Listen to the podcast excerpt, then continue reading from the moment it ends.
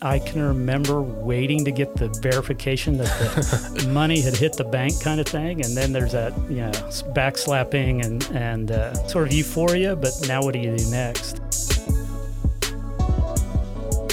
Welcome back, everybody. This is the Shock Talk Innovators podcast. Today, joining us is the Wichita State University alumni, Kurt Gridley. Um, so, Kurt, first of all, how are you doing today? Great, great. I'm really excited. As um, as you can see, we are messing around with some new equipment here, but the uh, audio is phenomenal. And where I want to start off with is we're sitting in Groover Labs. Your story starts off at Wichita State. You received a degree in both philosophy and mathematics. Is that correct? Yeah, it's true. So those seem like very juxtaposing majors to, to have in, in college. What got you interested in both those different routes, specifically the philosophy? Yeah, so I was uh, not atypical college student who had trouble deciding on the major, uh, and I think I had a knack for math, and so was heading for engineering, um, and maybe I had some scholarships or something. But I also uh, played guitar, jazz guitar, and Wichita State had one of the few jazz guitar programs in the world, and so, or in the U.S. at least. And so I, I went there sort of half expecting to be a jazz guitar major and half expecting to be an engineering major, but um, I ended up realizing there's a lot of people that have talent in jazz guitar, and I wasn't one of them. So, uh, but in the process, I also found that the traditional engineering program was a little too rigid for my taste, and um, I wanted to be doing more hands-on kind of stuff. Uh, so naturally, I went into philosophy, which is totally abstract. But you know, I've always been interested in uh, sort of big picture thinking, but more importantly, sort of rational thought and how one goes about, you know, thinking about problems and working them through. So that was a large part of what attracted me to philosophy. And then it turned out in my trek to try to be an engineer, I'd taken enough math classes that, you know, you only needed one more math class to get a major. So I ended up getting a major in both math and philosophy. And then after that, you went on to Dartmouth for your master's, correct? Yeah, I worked. Uh, it took me four and a half years to get my dual major.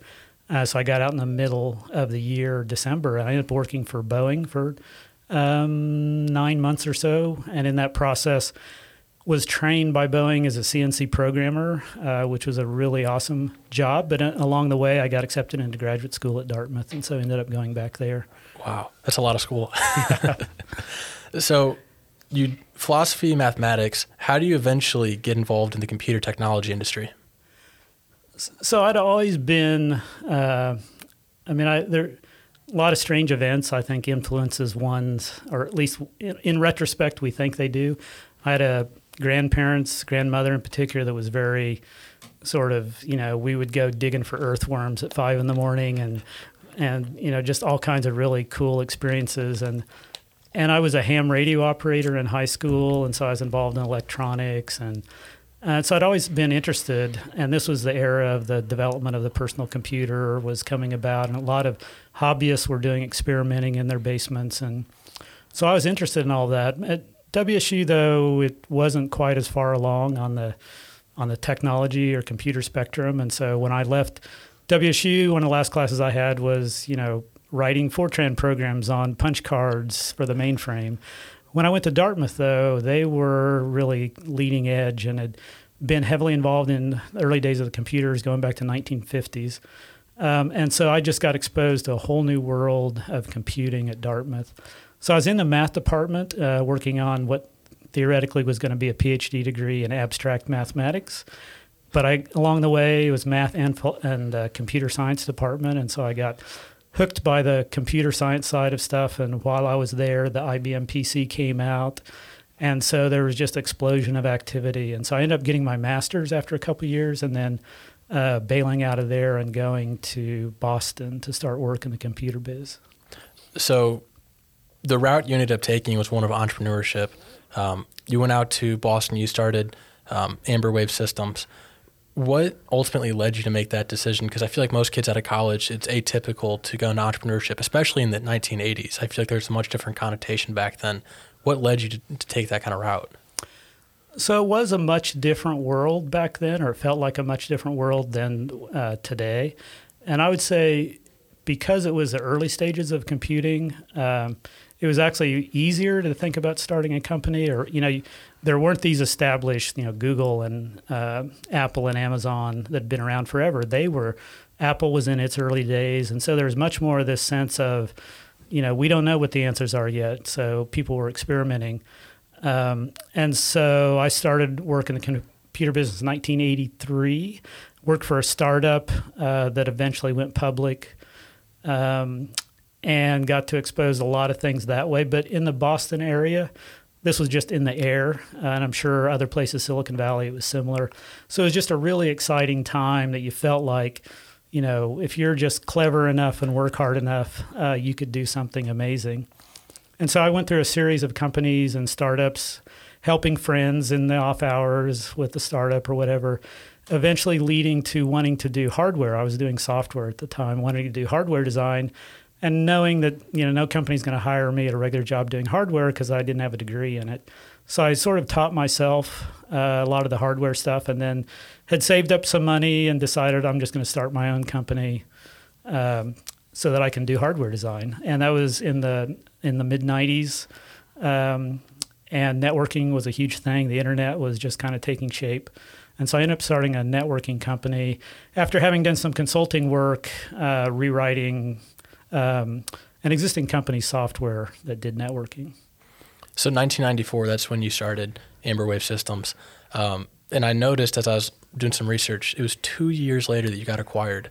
That is just a ridiculously fast acquisition to occur. What led up to that? Was the industry just so hot, or did you guys have something no one had seen, or what led to that trajectory? So I mentioned I'd done some consulting work for another company, and that was, you know, work that came my way um, as a result of somebody that I'd worked with in a previous job had gone to this company that was a networking startup, um, and he was a hardware designer and had done most of the hardware design of Ethernet switches for this company, which at the time I say were the size of a small refrigerator. Um, and sold for an amazing amount of money per port. And I rewrote their software because they were frustrated that they had great hardware, but it wouldn't run at full speed because of their software. So I figured out how to rewrite their software, got it to work at full speed, and in the process realized, you know, this could be done in a bread box instead of a refrigerator size. And it seemed like the industry was ready to go, you know, better, faster, cheaper. They were going to go from refrigerators to bread box to, you know, a paperback book size. And I had saved up some money and had this friend of mine uh, who was at that company who knew hardware to kind of look over my shoulder and make sure I didn't do anything stupid. Um, and we just ran at it. I, you know, I self-funded it the first six or eight months, hired a half dozen people, and then got it to a prototype stage. We were able to go to uh, it's called Interop, a networking trade show in the fall of '94. So barely like nine months after starting it and we went to their startup uh, area and showed off this product. And it was a case of at that show, some of the big name companies were announcing, like, say, it had gone from $1,000 per port to $500 per port. And this was big news, created a lot of excitement. And we showed up over in the corner and said, well, ours is going to be $100 a port.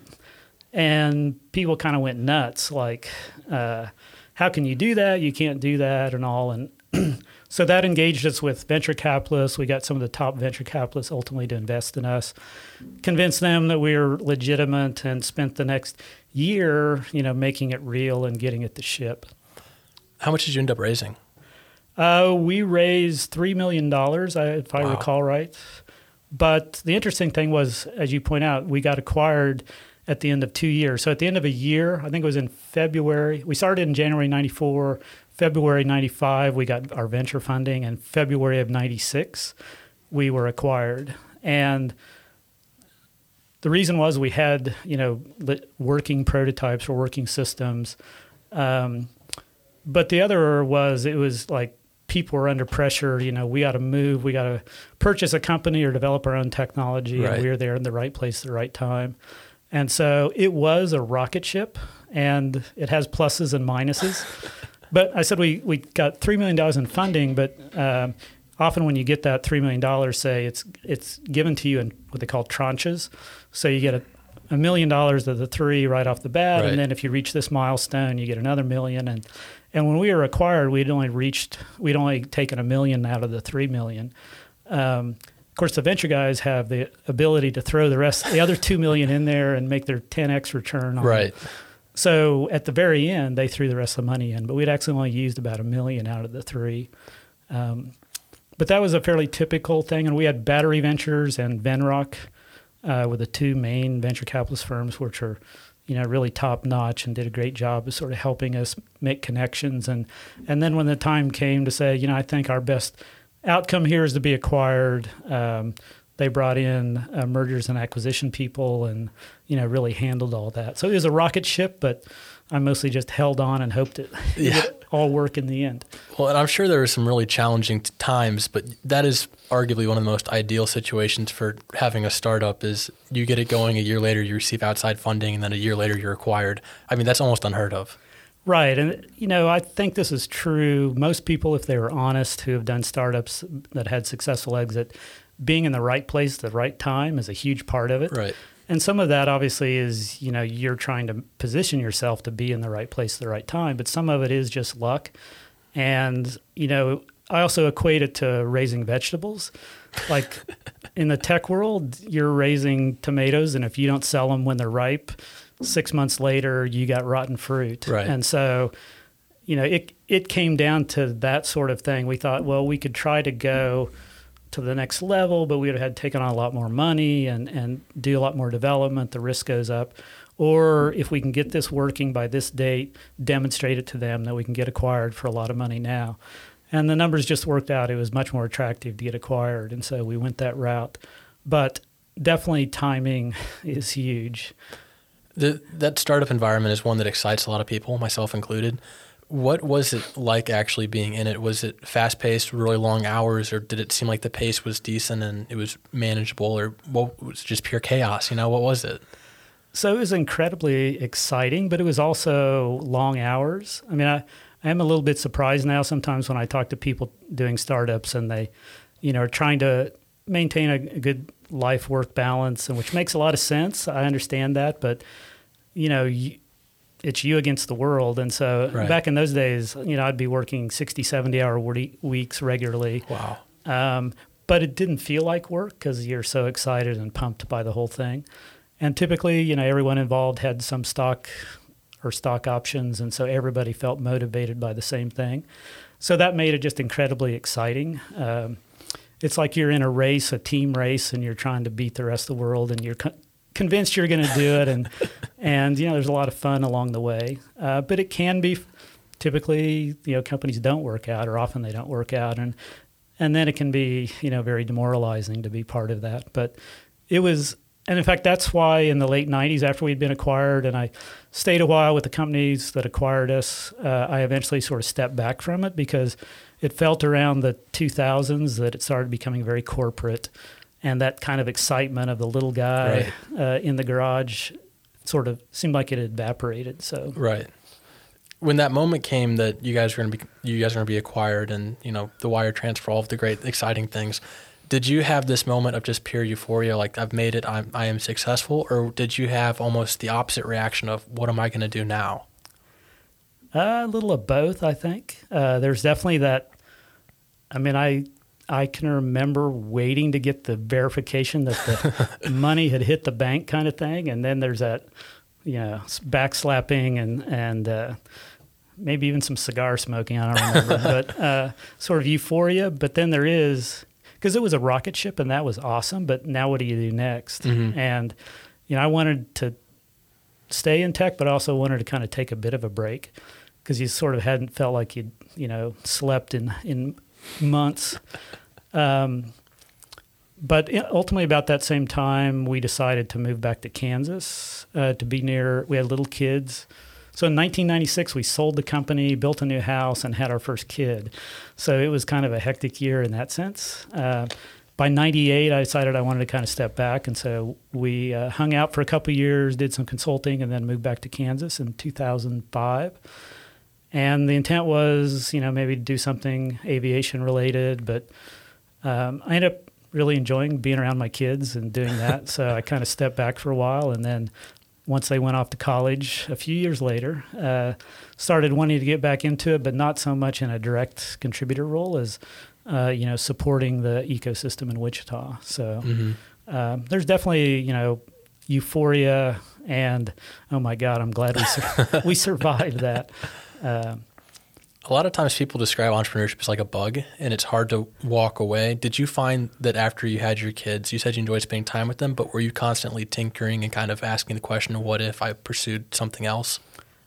Yeah, so definitely, I'm I'm that kind of person that just I'm always thinking, love to do problem solving, and um, but I wasn't as actively sort of hands on in the technology, uh, you know, web development and that sort of side of things. I was still my heart was in hardware, and hardware has kind of fallen out of favor for a while. Uh, even though when I look around, all I see is hardware. I don't see software, but um, and I don't think you know you're never going to make more than 10 or 15 percent of the population be software developers. So Mhm. what's everyone else going to do?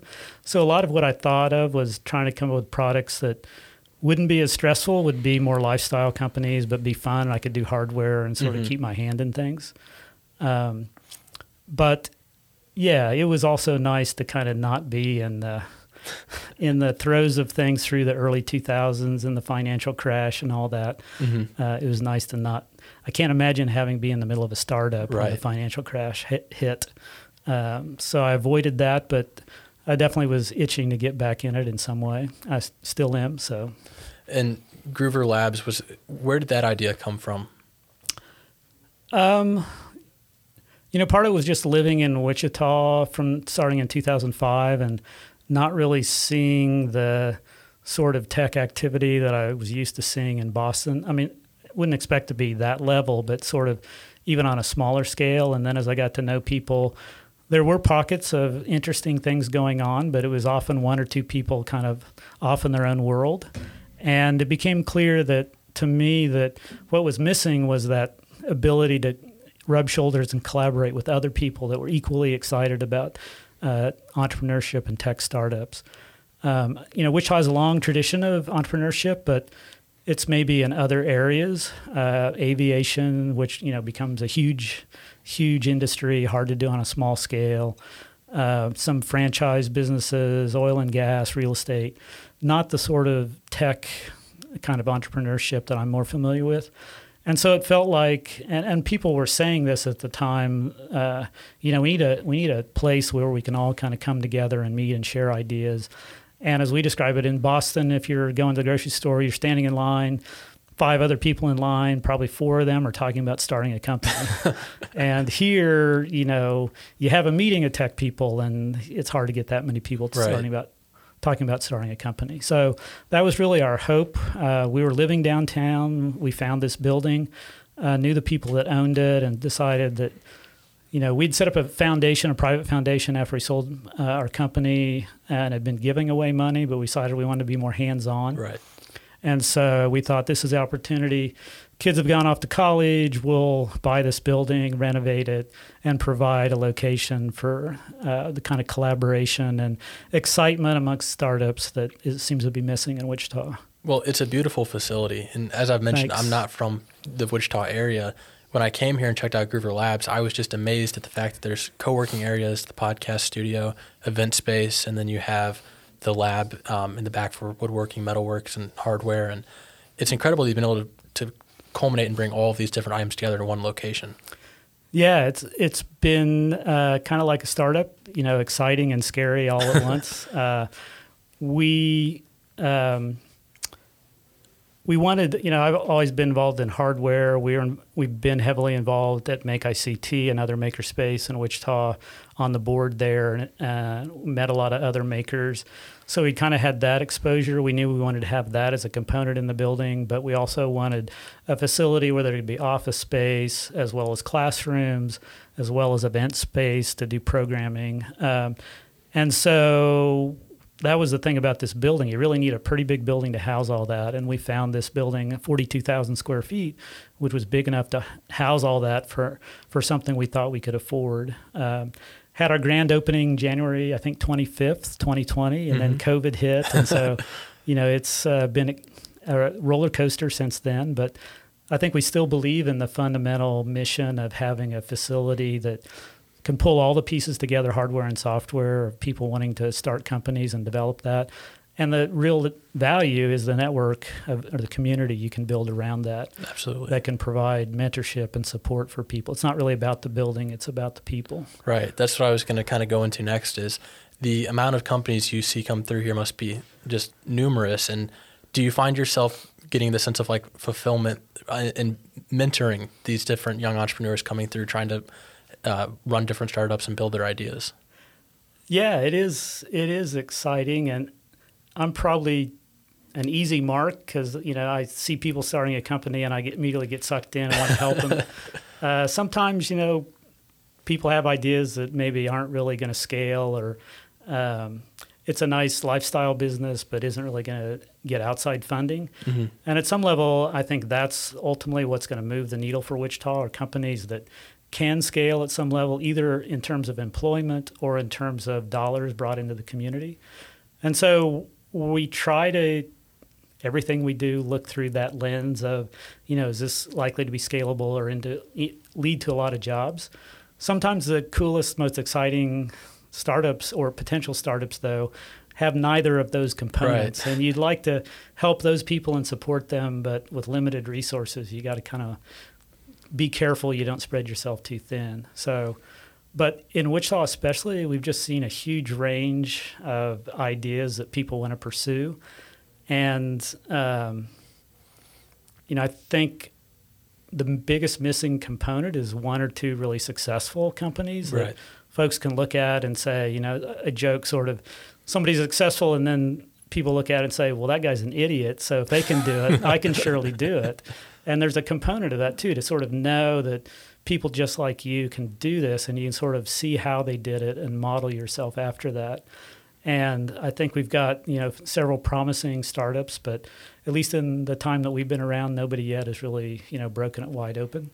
Right. Uh, but things are definitely improving, and if we can get past this COVID thing, then I think it'll be a lot better. So, Right. They need that person to model after. right, because it kind of shifts that they believe they can do it. I think it was Roger Bannister who broke the four minute mile, and it had never been done before. And then the year that he broke it, I think a hundred other people broke it after him. And it's just kind of Right. like you need that one success story that you can hold on to and think, oh, I could do that myself.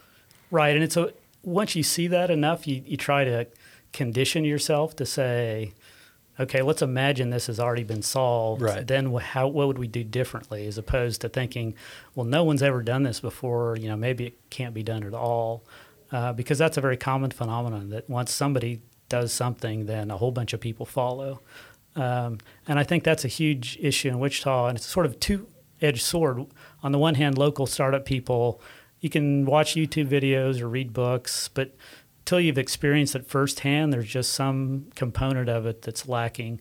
Uh, and then the other part is people with money, venture capitalists and such, until they've seen something interesting come out of a given geographical area, they assume there's not much going on there. And Right. so I think having one or two big success stories will both bring in more outside money and also provide great role models for local entrepreneurs. Absolutely. And as we start to wrap up, our, our primary demographic is Wichita State students here that listen to the podcast. What advice would you offer to them that they have the entrepreneurial spirit? What, what do you think would be some good um, words for them to listen to? Um, that's a good question. First thing that comes to mind, which I'm struggling not to say, is drop out of school. um, no, I, I think you know WSU is a great school um, and has a lot of good things in the works, but there's no substitute for getting hands-on experience, and so I would encourage encourage anyone that's a student to seek out every opportunity to you know participate in other people's startup even if it's on a volunteer basis uh, i'd say certainly back in the day that i was mainly working um, it wasn't at all uncommon for someone to start out working for free or under the promise of stock you know down the road um, and so you're investing your personal uh, worth in that company and you're very committed. And I think that's people should be willing to take risks just to get that exposure, you know, to hang out around people that are doing it because it's not something I think you can teach in a classroom uh, or just read about. I think you have to experience it. So that would be one thing, and you know, hopefully over time, Groover Labs becomes a place where if they want to know where they can kind of get that exposure, they could come to a place like this. Mm-hmm. Um, but yeah, definitely, that's the main thing is doing it. There's, and even you know, summer job opportunities or that kind of thing. Just try to do everything you can to get as much exposure to the different areas that you think are relevant to what you're interested in doing.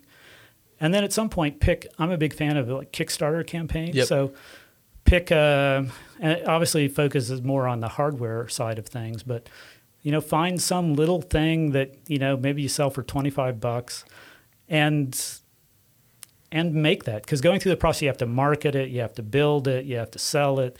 All those sort of stages i think that's a great microcosm way to get exposed to what it's like to do a startup company.